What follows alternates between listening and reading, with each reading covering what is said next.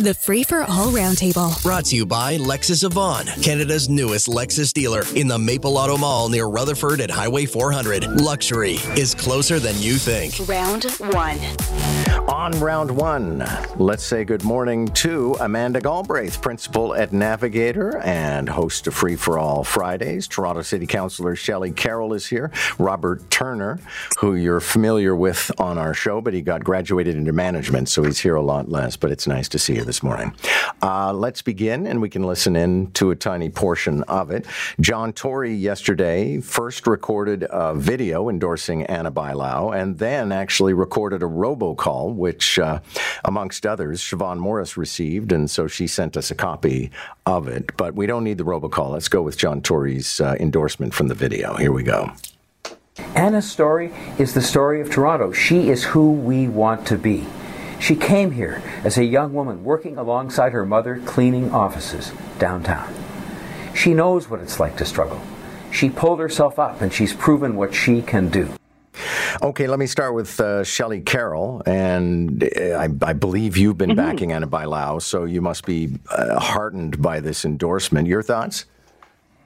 Well, it's heartening, yes, but uh, um, the, big question, and I guess we'll find out on Monday, is is how late endorsements uh, impact on a race. I, I, you know, I heard the the comments of another panelist, Scott Reid, yesterday that that these late ones are are really questionable, and I and I, I think that might be the case here because so many people. Uh, I understand so many people voted in the advance voting that uh, uh in a low turnout by election it's possible that most people did. What this picks up uh, uh, for Ana is uh, uh a, a, lot of the undecideds, but that is now only about 20% of those voting.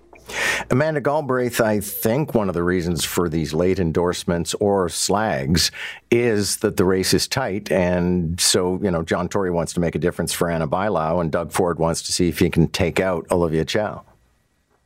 Yeah, for sure. I think um, I think people are making a calculation that you know they sort of think both sides probably hope that certain campaigns would take off in different ways or they would get traction. Um, and while there certainly has been some movement, I don't think it's been fast enough given the, the tight timeline on this by election. So yeah, we saw Doug Premier wearing yesterday. We saw former Mayor John Tory weigh in for um, Ana Bailão, who, you know, I think what he says about her in that clip, which is true, right? She's actually like a, quite a remarkable woman who, you know, she used to clean City Hall, and and now she was then she was deputy mayor, and now she's running for mayor. I mean, it's, it's such a story of Toronto.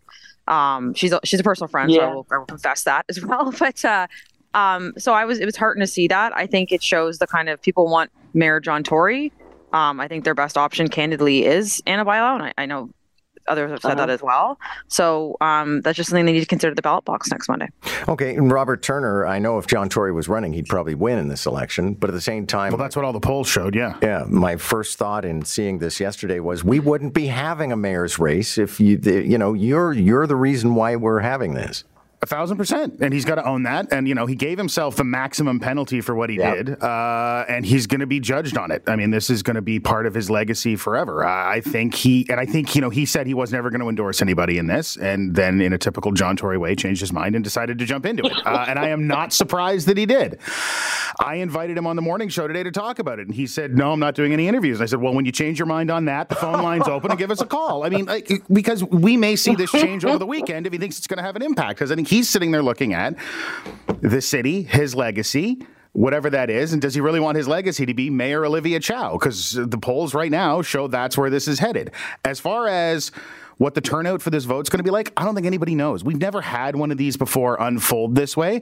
Um, Shelley, you talked about the the number the numbers in the the uh, early voting and being a lot higher. Are we going to see more people come out on election day than we expected? Fewer? We're not going to know until we get there. Is this going to have uh, an impact?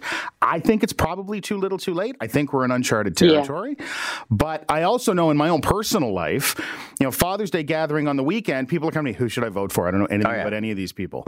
Uh, so, I- you know, so if that's out there, if that's more than just, you know, it's anecdotal, it happened to a friend of mine. If that's, if there are enough people out there and then they get a robocall from John Tory who people didn't hate, no. Um, people liked, although it's weird because all the polls show, yeah, we like John Tory, but the city's a mess. I don't get how that works, but it seems to be where the, the mood is. So who knows what this will do? Okay, Shelley, you wanted to jump can in? I, can I just Yeah, I just want to say something about this comment of the premier's about the unmitigated disaster. Okay, well, hold on a sec. This I want is- to play that for everybody so we can all share. Oh, okay, sure. Uh, yeah, effectively, the premier seems to think if Olivia Chow gets elected, we're going to be living in a Cormac McCarthy book.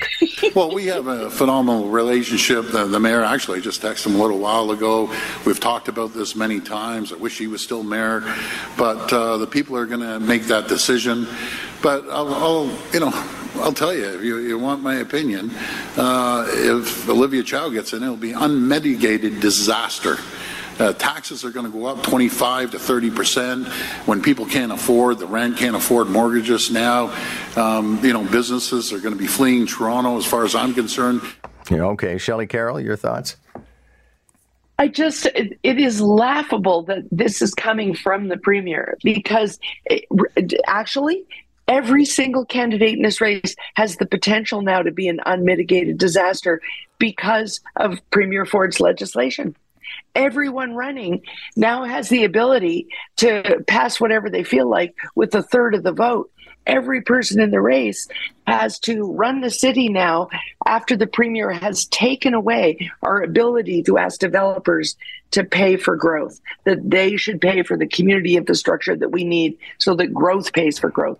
Those are the things that are, are really going to be a struggle in City Hall. What's fortunate here is that all these candidates got into a competition to see who could commit first to never use that one third power. We just have to hope that they, they all stick to that. But it's Doug Ford that put that power there in the first place. You know, Robert Turner, mm-hmm. I know that the premier would like to be able to move the needle and perhaps not have Olivia Chow elected as mayor, but it looks like it's going to happen. This is kind of a lousy start. Maybe. Uh, I mean, it's an election campaign, right? Everybody says all kinds of awful things and then they go in and work it out. I imagine if we are dealing with Mayor Olivia Chow next week, the first meeting will be cordial and Doug will come out and do very Doug things and say very Doug things and it'll all be friendly. And Toronto will end up getting more money because it has to or we're going to have a real problem. Um, and I'm, ho- I just think the Premier is really hoping people don't notice that this isn't just a Toronto problem. I mean, we have stories every day about municipalities in Ontario struggling with the homeless crisis. You know, Barrie is not bringing in laws about not letting people be in parks because of how horribly John Tory managed Toronto. It's a bigger issue than that. Um, and at some point, the province is going to have to do more than just say, here's some powers, enjoy, and get involved. Amanda Galbraith, without overthinking it, um, but a question I posed to some of the mayoral candidates in the studios this week is like people like the premier are talking about Olivia Chow as if she is some sort of a Voldemort. And maybe they're actually showing us that they just don't get Toronto because Toronto seems to like Olivia Chow. I mean, uh, um, well, I, I wouldn't call her Voldemort. I think that is uh, certainly, and she's, uh, you know, she's. I think any politician or person that's given their life to public service is deserving of respect. Um, that being said, I would rather Josh Matlow win than Olivia Chow, and that says a lot about.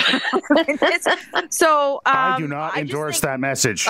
yeah. I, I just think um I just think that she represents a vision for the city, like bigger government to me that is uh, like an anthem of what I want. I think a lot of people, if they were to actually take a look at the fine print um, and get off the dock and you know put their beer down or whatever, may think that too. But I also think people don't want an election right now. They don't want to pay attention to it. They want to relax in the summer, and they see Olivia Chow's name, and she's and she's been benign, right? She's run a campaign where she basically doesn't exist other than on name recognition, which is what she should be doing. If I were her, that's what I tell her campaign to do. So, do I think that you know Toronto's going to crack open and go to the center of the earth and we'll all burn in a fiery hell? No.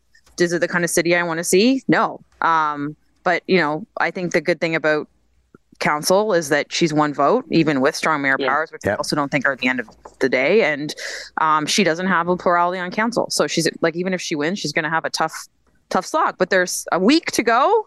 There are big endorsements in the wind, so we'll see what happens. Well, also, John, the idea that she's massively popular, she's got what, about 30% is where it averages out in all the polls, which is really good. Twice as good as But everybody else. the only reason she's in the position she's in is because the right couldn't get their act together and pick one candidate. This would be a very different race if it wasn't as splintered.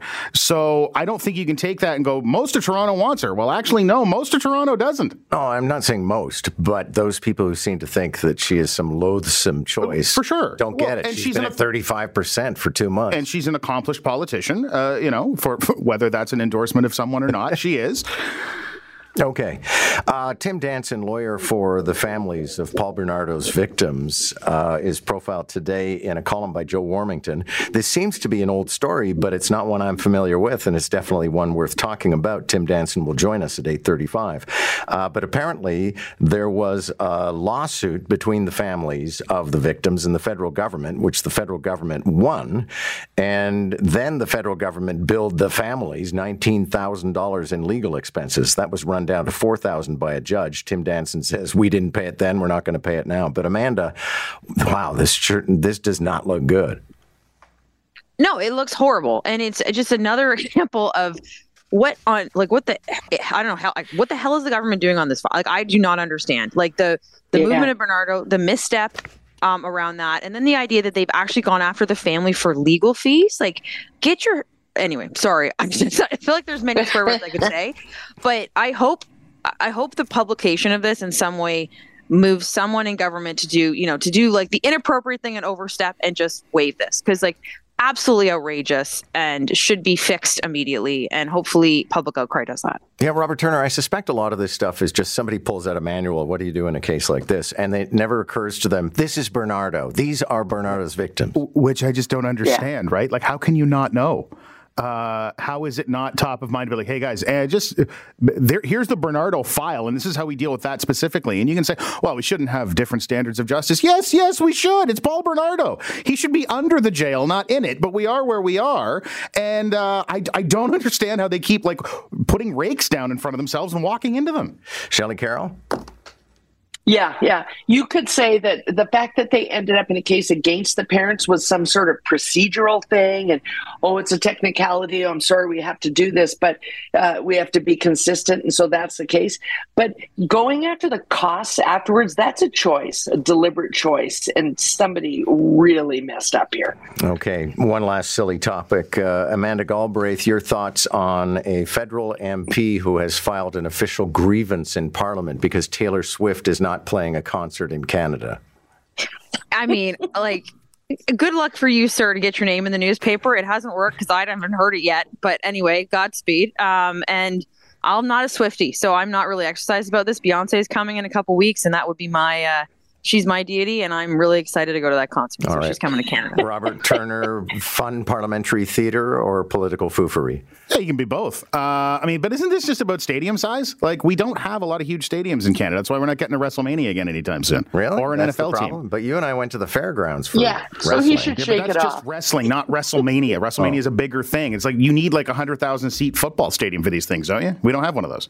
All right. Thank you all. Good to yeah. have you, Amanda Galbraith, Robert Turner, Shelley Carroll. Catch the roundtable, round one at 745, round two at 845. Weekday mornings on Moore in the Morning. News Talk 1010, Toronto.